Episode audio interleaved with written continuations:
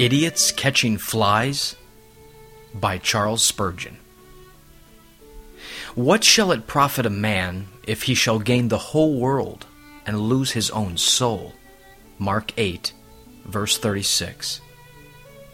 Most people are not seeking to escape from the wrath to come. They are busy in worldly things, while hell is near them. They are like idiots catching flies on board a ship which is in the very act of sinking. We see many people busy about their bodies, decorating themselves, when their soul is in ruin. They are like a man painting the front door when the house is in flames. Men are in a restless pursuit after satisfaction in earthly things. They will greedily hunt after wealth. They will travel the pathways of fame. They will dig into the mines of knowledge. They will exhaust themselves in the deceitful delights of sin. And, finding them all to be vanity and emptiness, they will become very perplexed and disappointed. But they will still continue their fruitless search. Though wearied, they still stagger forward under the influence of spiritual madness, and though there is no result to be reached except that of everlasting disappointment, yet they press forward with much ardor.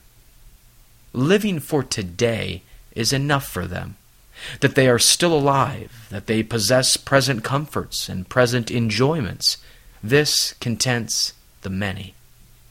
As for the future, they say, let it take care of itself. As for eternity, they leave others to care for its realities. The present life is enough for them.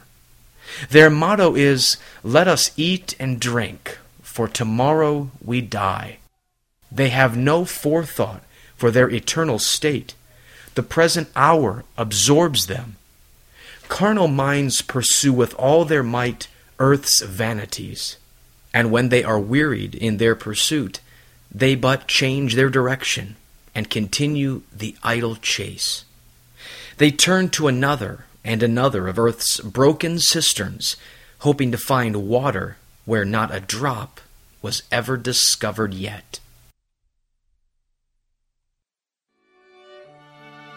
This Puritan devotional has been brought to you by Grace Gems, a treasury of ageless sovereign grace writings.